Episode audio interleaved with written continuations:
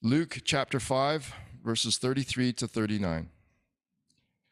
And they said to him, The disciples of John fast often and offer prayers, and so do the disciples of the Pharisees.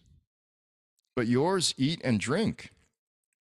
And Jesus said to them, Can you make wedding guests fast while the bridegroom is with them? The days will come when the bridegroom is taken away from them, and then they will fast in those days. He also told them a parable. No one tears a piece from a new garment and puts it on an old garment. If he does, he will tear the new, and the piece from the new will not match the old. And no one puts new wine into old wineskins. If he does, the new wine will burst the skins and it will be spilled, and the skins will be destroyed. But new wine must be put into fresh wineskins. And no one, after drinking old wine, desires new, for he says, The old is good. This is God's word. Uh, who would be interested if I could show you a way to have more money at the end of next week than you thought you'd have? A, a guaranteed way. Uh, who would be interested if I could uh, reduce your household chores next week? Guaranteed. Anyone interested? Would anyone be interested in more free time next week? And guaranteed. Would anyone be interested in better health next week, guaranteed. Um, now, you don't have to sign up, you don't have to pay any money, you don't have to learn any special techniques, you don't really need any instruction, but maybe, uh, let me count the words. Well, just one word, and all these things I'm promising, guaranteed. Uh, it's more than one word. Fast for one day next week. You'll save save one seventh of your food costs. You won't be buying food and cooking and cleaning. You'll have that time that you're eating free. Um, and then uh, it's interesting, the, the, the, benefits of fasting, the, the, the scientists in medicine, I, there's a report in October that it can, it can stop Alzheimer's, Alzheimer if you fast. Uh, there's something called uh, autophagy that was discovered by a Japanese scientist in 2016 or at least he explained it, where it sort of recycles your cells when your body fasts. Um, that's not even to mention, say, dieting or something. All those benefits are available with fasting. And yet, um, fasting has been practiced throughout Christendom, but I would hazard to say that at our present time, we're the, probably the best fed Christians in the history of the world here in Canada. I can't walk past the fridge without opening it up. Um, that we don't really fast. And, uh, you know, it's uh, something that's going to help us with our walk with God. And we happen to see fasting as an affliction. So we, I want to talk about fasting. It's in our passage, but let's pray first. Our Heavenly Father, I thank you for the prayers of the saints on my behalf. And I would just ask that you would fill us with the knowledge of your will in all spiritual wisdom and understanding, so that we may walk in a manner fully pleasing to you. We ask this in Jesus' name. Amen. So let's talk about fasting. It's in our passage, but I just kind of wanted to address it up front. So, uh, fasting, what are the biblical requirements for fasting? I sort of expected there'd be a whole bunch of laws, but there's only one command from God, and that is for fasting on the Day of Atonement, also known as Yom Kippur, and that's when the high priest would make a sacrifice to pay for the penalty of the sins of the people and reconciled the people with God. That was the only time for fasting. It's in Leviticus 23. And in the bulletin, I have the references for all the, I'm not going to necessarily call out all the references each time. But it says, Now on the 10th day of the seventh month the, is the day of atonement. It shall be for you a time of holy convocation, and you shall afflict yourselves and present a food offering to the Lord. You shall not do any work on that very day, for it is the day of atonement, to make atonement for you before the Lord your God. For whoever is not afflicted on that very day shall be cut off from his people. So even then, fasting was healthy. If you didn't fast, you'd be executed. So, um, fasting, that's the only law that we have. But what we also have is we have examples. And I'll just give a few. There's many, and maybe I won't give out your favorite example of fasting. But the first one is David and Bathsheba. If you remember that uh, David had a, an affair with Bathsheba, they had a child. The child was sick. And so David therefore sought God on behalf of the child. And David fasted and went in and lay all night on the ground. So, another example Queen Esther, she found out that there was a plot to persecute the Jews. And so then this is what Esther told to Mordecai Go gather all the Jews to be found in Susa and hold a fast on my behalf, and do not eat or drink for three days, night or day. I and my young women will also fast as you do. Then I will go to the king, though it is against the law, and if I perish, I perish. And then Jonah. So uh, this is this is a non-Christian fasting. This is the king of Nineveh. Uh, he heard the news that Jonah was proclaiming that they needed to repent of their sins, and he said, "By the decree of the king and his nobles, let neither man nor beast, even the animals are included here, herd nor flock taste anything. Let them not feed or drink water, but let man and beast be covered with sackcloth, and let them call out mightily to God." Let everyone turn from his evil way and from the violence that is in his hands. Who knows? Who knows? God may turn and relent and turn from his fierce anger so that we may not perish. So these examples show us that fasting is linked to repentance, confession, and petitions of great petitions to God of great urgency. So what about the New Testament?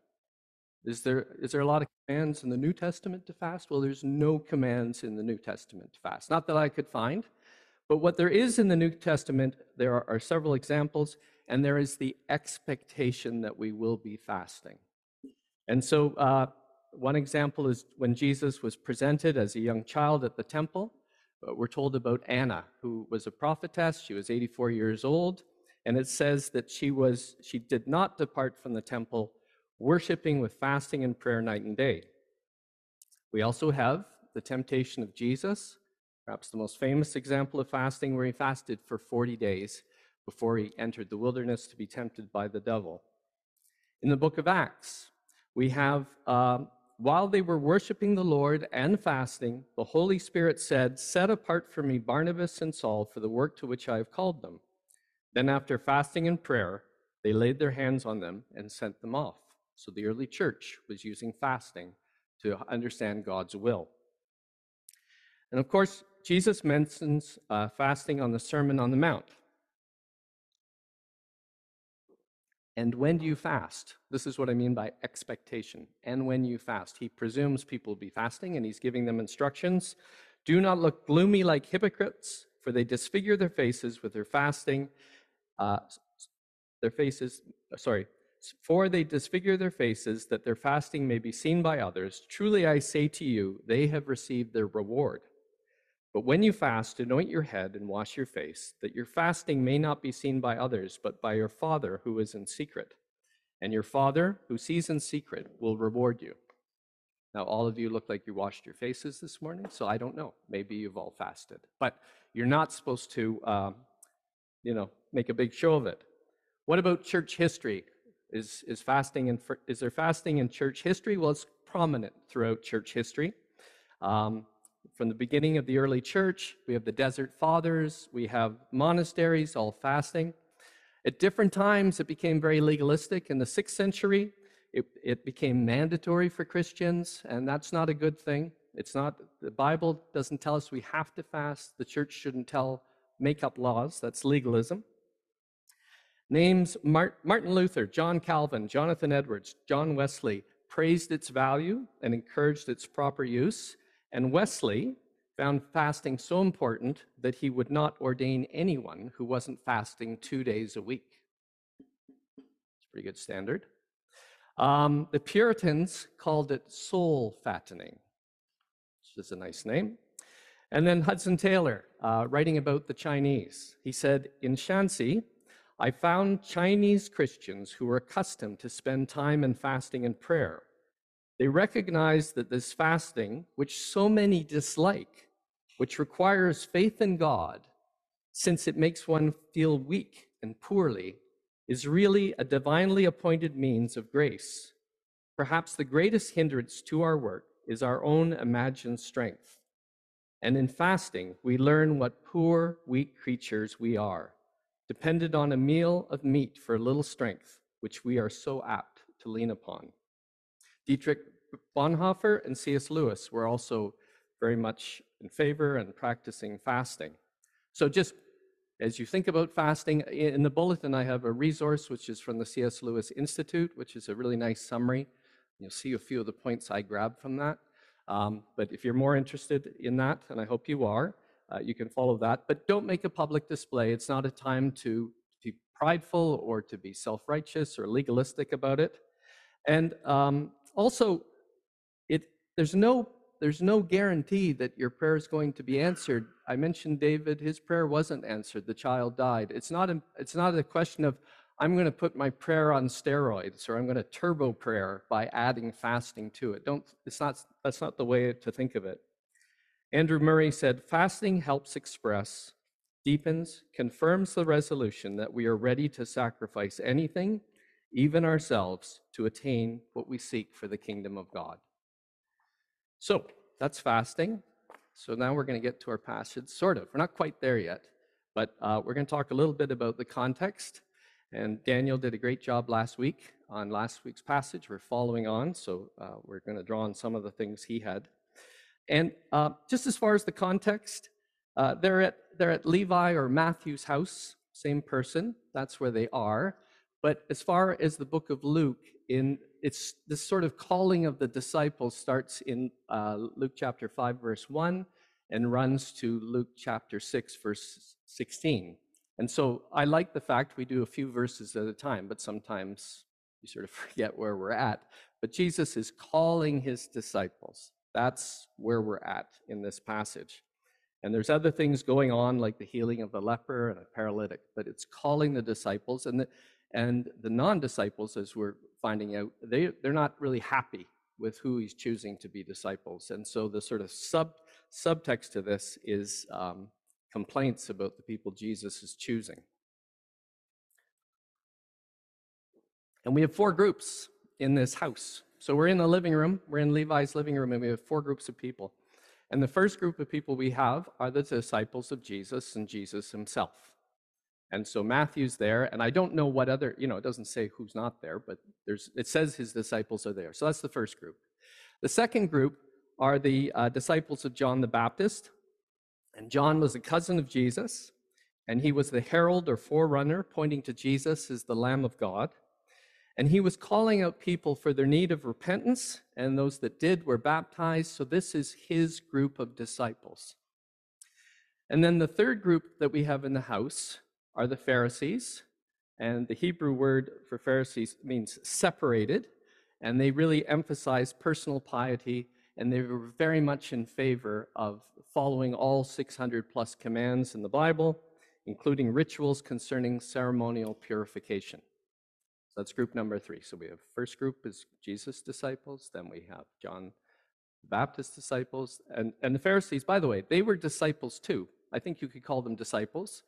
And uh, if you'll remember in Acts, when Paul is giving his own description as a Pharisee, he said that he sat, on, sat at the feet of Gamaliel, who was a famous Pharisee at the time. So they were Pharisees. The Pharisees were disciples. So we have three groups of disciples. And uh, I just thought I, this maybe not be perfect. But you could think of the Pharisees as having both feet in the Old Testament, the disciples of John kind of having a bit of a straddle into the New, and the disciples of Jesus being in the New Testament. That's not perfect, but it's kind of helpful. And then we have a fourth group. Were they disciples? Uh, it's called tax collectors and sinners. And as Daniel pointed out last week, the, the tax collectors were really not just tax collectors, but they were thieves and traitors. They were working for the Roman government that was oppressing, oppressing the Jewish people. So that's a fourth group. And my question to you is are they disciples? Okay. We'll see. I'm going to come back to that. But are those people disciples? So it says, I, I finally got to the passage. You'll, you'll be relieved I got to it. So we're in verse 33. And they said to him, The disciples of John fast often and offer prayers, and so do the disciples of the Pharisees, but yours eat and drink. So I'd like to cover off first, they're fasting often. I just told you that there was only one commanded fast in the Old Testament on the Day of Atonement. The disciples of John, they're fasting often. And I think this makes sense. Uh, certainly, the repentance was a theme for John. Um, fasting was linked to, to re- repentance. And also, you remember, John was an ascetic. Um, he was, you know, just eating locusts and honey. This, the fact that his disciples would be fasting often kind of fits in with who he was. The Pharisees, they were adding additional laws for the people to fast. They added fast days, and they were also known to fast on Mondays and Thursdays. So they were fasting all the time. And in contrast, Jesus' disciples were not fasting. You can kind of imagine in this living room scene, it's, it's an awkward scene, I think, because you have these sinners, tax collectors, you have these Pharisees who want to stay separate from the world, and they're in this living room where I don't think they'd ever think they would find themselves. And they're looking, and, and they might say to one of, of uh, Jesus' disciples, Don't you guys fast? It's like Thursday or, or, you know, whatever day of the week it is. And they look at Jesus and, like, like, should we be fasting? But I think it's interesting that they came in. Jesus is such a attractive figure to them. He's so interesting to them that they're moving in here, but they're still having trouble with what's going on. They can't understand this difference. So then Jesus answers them. And Jesus said to them, Can you make wedding guests fast while the bridegroom is with them? I think we all know the answer to the question. No, you can't do that. We were at a lovely wedding yesterday, and I don't think it would have been appropriate for me to say, someone say, John, why aren't you eating? And it's like, well, I know it's a celebration, but I just want to concentrate on my sin and repent, and I'm not eating today. I don't think that's what God wants from us. So it's a simple answer no, you don't fast when the bridegroom is there. And let's not miss something else here. C.S. Lewis says, Jesus suddenly remarks one day, No one need fast while I am here. Who is this man who remarks that his mere presence suspends all normal rules? Think of that. Somebody walks into the room and we decide we can or cannot eat based on his presence. It's a pretty big claim. Now, did these disciples understand this? So let's look at first at, at the Pharisees. And I'm going to read a passage from Isaiah uh, 54. Fear not, for you will not be ashamed. Be not confounded, for you will not be disgraced, for you will forget the shame of your youth, and the reproach of your widowhood you will remember no more, for your Maker is your husband.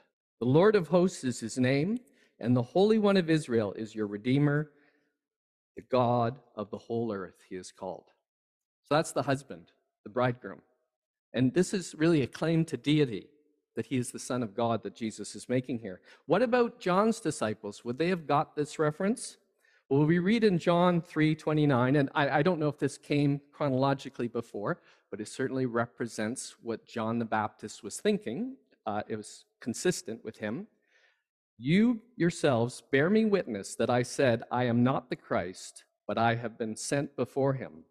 The one who has the bride is the bridegroom. The friend of the bridegroom, who stands and hears him, rejoices greatly at the bridegroom's voice. Therefore, this joy of mine is now complete. So John recognizes he's the bridegroom and he recognizes this is a time for celebration, not for fasting. And I don't, I don't know that John the Baptist was there. Um, so, in summary, fasting is intended to bring us closer to God. Here, the disciples were with God and Jesus, and fasting serves no purpose. And also, being with the bridegroom is a time for celebration rather than for mourning and repentance. Verse 35 The day the days will come when the bridegroom is taken away from them, and then they will fast in those days. So Jesus is prophesying that there's a big change coming, and specifically, he's predicting his own death. And while his death was voluntary and fully under the sovereign will of God, the temple guard did come to Gethsemane and take Jesus away from his disciples. So here again, we have a, not a command, but an expectation that fasting will occur. He says, then they will fast. And I've already given you the examples that they did fast. They did fast in Acts and they did fast in the, in the early church, and they've been fasting all throughout Christendom. Verse 36. He also told them a parable. No one, put, no one tears a piece from a new garment and puts it on an old garment. If he does, he will tear the new, and the piece from the new will not match the old. So I think, I think this is simple. Um, I'm not a seamstress. Uh, would know better than the rest of us. But if you have something as old that's been washed many times, it's done all the shrinking it's going to do, and then if you get a, if you get a tear in it and you want to patch it and you grab something that has not been washed ever before, um, the other versions of the story in the other gospels say unshrunk rather than new. You sew them together. Then when you wash it, it's not going to look good because it's going to pucker, and when you wear it, it might rip. So it doesn't work. So that's that's simple. Let's go to the next one. Sorry, I just wanted to mention it's not going to match the old one. And then in Matthew it says, For the patch tears away from the garment and makes a worse tear. So it's not a good thing to do. Then we have the wineskins. Again, I think it's a pretty simple illustration. So in those days, they didn't have uh, bottles, and the fermentation process took place inside the wineskin, which would be made for sheep from sheep or goat. And they would sew up the wineskin, they'd pour the fresh wine into it, and then wine ferments. And when it ferments, there's gases, and it expands, and the skins expand, and everything's good. And then you have good wine. But then when you're finished that wine and you say, well, it's a lot of work, I would think it's a lot of work to make a wineskin. Um, so you think, well, I'll just use the old wineskin and I'll pour some new wine into it. So the wineskin expands, but the leather has already expanded. So now it's going to burst. And you're going to uh, destroy the old wineskin, which, which may be of some use as like a canteen or something for water. But um, all the new wine is just going to pour on the ground when it bursts. Okay? So I think those are simple. Nothing too hard about that. So in each of these two parables, Jesus is contrasting the old and the new. And this dinner party at the house of Levi is smack dab in the middle of this great sea change throughout all of history. They're right in the middle. And all of our calendars proclaim this big sea change. We have what they now call the BCE, which I like to call before the Christian era. And then we have the CE, which I call the Christian era. They call it Common Era. But every calendar is aware that this point these three and a half years of Jesus' ministry is a big change between old and new. And as Christians, we think of the old as the old covenant, the law, Judaism, and then the new is the new covenant, gospel, grace, and the church, this big divide. And as Christians, we rejoice that the new era has arrived and that the new covenant of grace is much better. Hebrews chapter 8 is a good chapter. I'll just read a few verses from that. Christ has obtained a ministry that is as much more excellent than the old as the covenant he mediates is better, since it is, enacted on better promises. In speaking of the new covenant, he makes the first one obsolete, and what is becoming obsolete and growing old is ready to vanish away. Then Jesus gives us verse 39, which says, and no one, after drinking old wine, desires the new, for he says, the old is good. Let, let that marinate for a while. The old is good. No one wants the new wine. Jesus is saying the opposite of what I would have expected. And of the three accounts in the uh, Gospels, this is the only one that has this verse The old is good, no one wants the new. What struck me in meditating on these, these parables was the continuity between the old and the new, and the concern for the old. And by continuity, I mean the old and new cloth, the old and new wine, the wineskins. They're really the same thing except for wear and tear and age. There's not a big difference between the two. And by concern for the old, I mean there's this concern to take care that the old cloth doesn't rip any more than it's already ripped. Take care that the old wineskins don't burst. And then, of course, this statement that the old wine is better than the new. So they don't seem that different. It doesn't seem like that big a change, and there's concern for the the the uh, the old.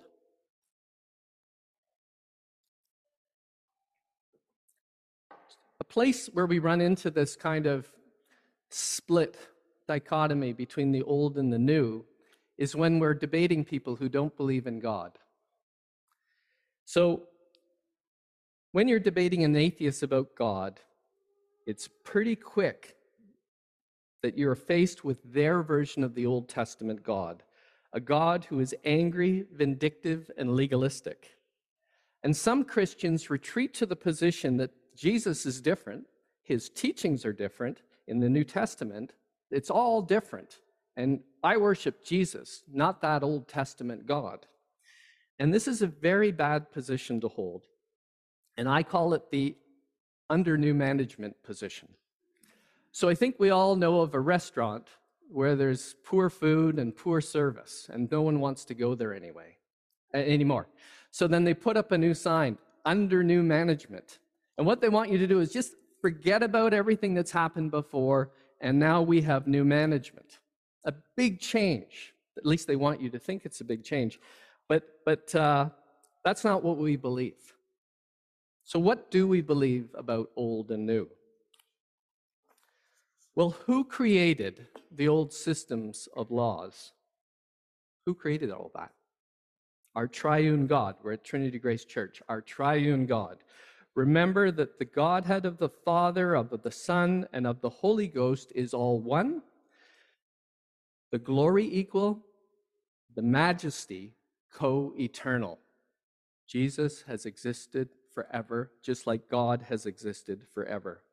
Now, not everything that happens in the Old Testament is good, but everything in the Old Testament that God does is just and righteous. The laws, the prophecies, the stories in the Old Testament are preparing us for the coming of Jesus.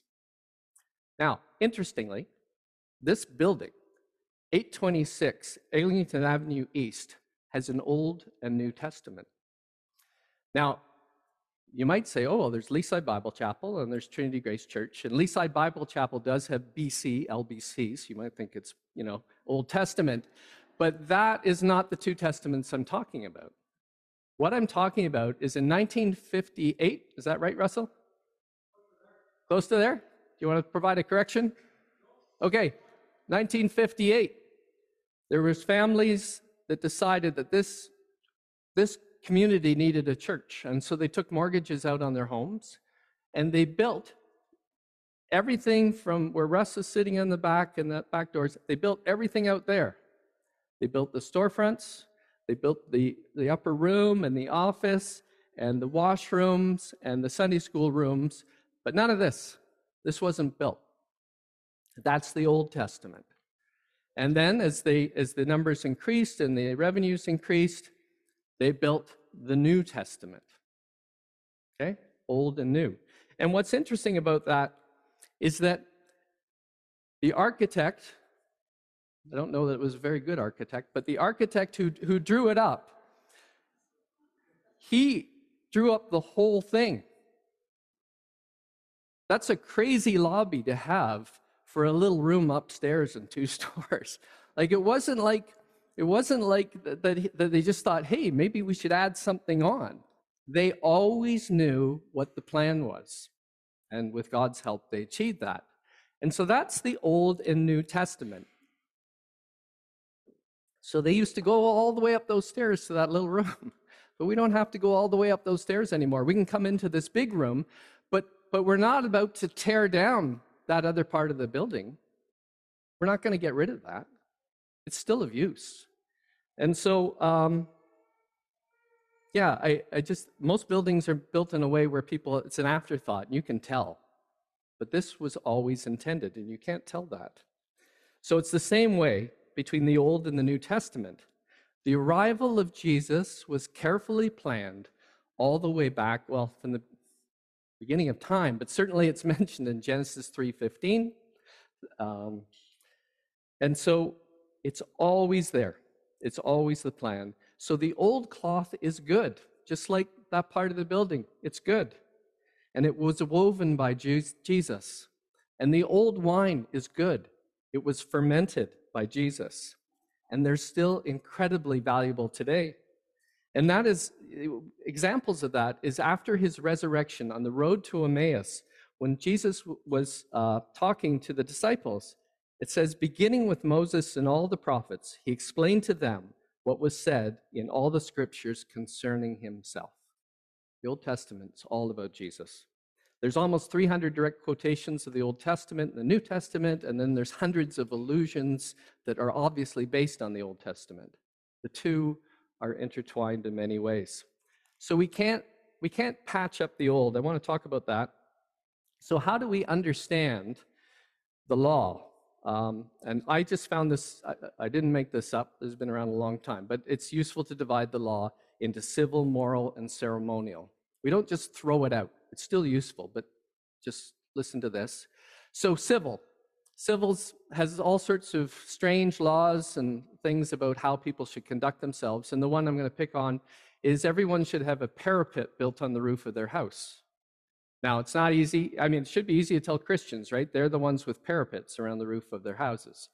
But, but we don't have that, like a low wall. And the purpose of the low wall was to, so that your neighbors, when they're up there, they wouldn't fall off by accident.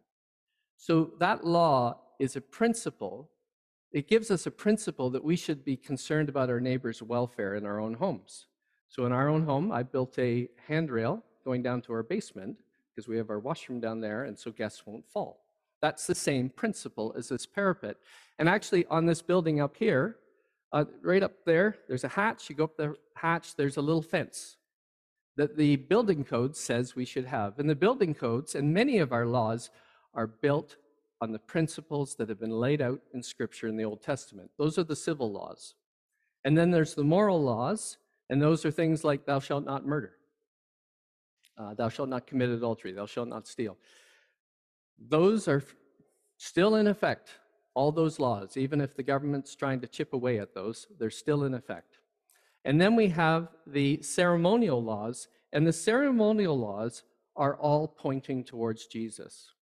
And the sacrifices in the temple were to cover sins. The animals died, they were to cover sins, much in the same way that animals had to die to provide the skins for Adam and Eve in the Garden of Gethsemane, uh, sorry, the Garden of Gethsemane, Garden of Eden. Getting ahead of myself. So these ceremonial laws point us to Jesus, but Jesus has fulfilled those laws.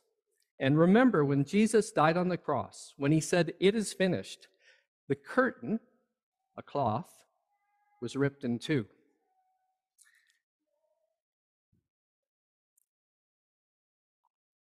And it was ripped in two from top to bottom. No one ripped it but God. God tore it up. And so Jesus provides a new and infinitely better way to cover our sins with his robe, with his righteousness. We don't want to fix that curtain. We don't want to sew it back together. But it's still valuable in pointing us to Jesus. And we couldn't just put new wine into old wineskins. So, again, going back to this verse 39, and no one after drinking old wine desires new, for he says the old is good. And I don't, many, may, maybe you're all teetotalers, but most people seem to know that old wine, well, certainly it has to ferment. I mean, that's part of being wine, but most people think older wine is better than newer wines to a point. So that's understood. And the laws of the Old Testament and the ceremonies, those were familiar and time tested, and people were comfortable with those and they liked them. But the new wine is hard to take. So, Jesus teaching on divorce, when he gave his new wine, people were saying, Well, who would ever get married if that's the teaching? And then the, the rich young ruler who came to him, and Jesus said, Sell all that you have he walked away. The Sermon on the Mount. If, if, you, if you look at a woman with lust, you've committed adultery. If you've um, been angry at someone, you've committed murder. This new wine, it's hard to take. the, uh, declaring his sonship, that he was the Son of God. Very hard for people to take. And we're about to take communion, so let's, let's just read again. Many of you know this, but let's read again the new wine that Jesus gave us about communion. John 6, 52. So Jesus said to them, Truly, truly, I say to you, unless you eat the flesh of the Son of Man and drink his blood, you have no life in you. Whoever feeds on my flesh and drinks my blood has eternal life, and I will raise him up on the last day. For my flesh is true food, and my blood is true drink. Whoever feeds on my flesh and drinks my blood abides in me, and I in him. That's the new wine. And there's, some, there's an amazing promise that we have eternal life, that Christ will abide in us.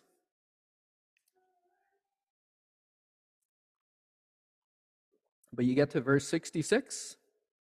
After this, many of his disciples, Jesus' disciples, turned back and no longer walked with him. No one after drinking new wine desires, sorry, no one after drinking old wine desires the new. And eventually, this new wine would be so distasteful that Jesus would be executed, and not for his miracles, but for his teachings and claims of divinity. So that's the passage, and I have two challenges. The first challenge remember those four groups at the house. And one group, this fourth group, was tax collectors and others. It says tax collectors and others in Luke, and it says tax collectors and sinners in the other two passages. And I asked the question are they disciples? Well, I think that everyone is a disciple, whether they know they are or not, whether they've made a conscious decision or not. So, as an example, you could say, I am not a health fanatic. I'm not interested in exercise, diet, or vitamins. I'm not part of you guys. You're all following different people. You're runners or you're eating vegetarian food, whatever. I'm not part of that. I, am not, I'm not interested. Well, we're all part of the health world, whether you're a disciple or not. And you are being discipled and actively influenced by Tim Hortons to eat more donuts and Miss Vickie's to eat more chips and Netflix to binge watch and lie on the couch all day. And those are going to impact your health much as much or more than these health disciples that you're not following. You, you can't evade it.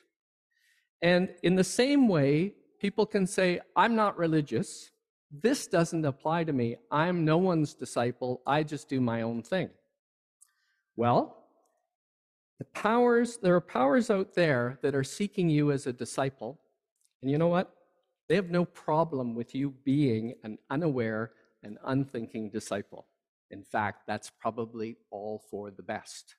And so, as you watch television, movies, YouTube, news reports, sports programming, or anything else that I've left out there, you are being actively discipled by Rene Descartes, Jean Jacques Rousseau, Karl Marx, Sigmund Freud, Jacques Derrida, all those guys are discipling you, and you do, maybe you don't even know it.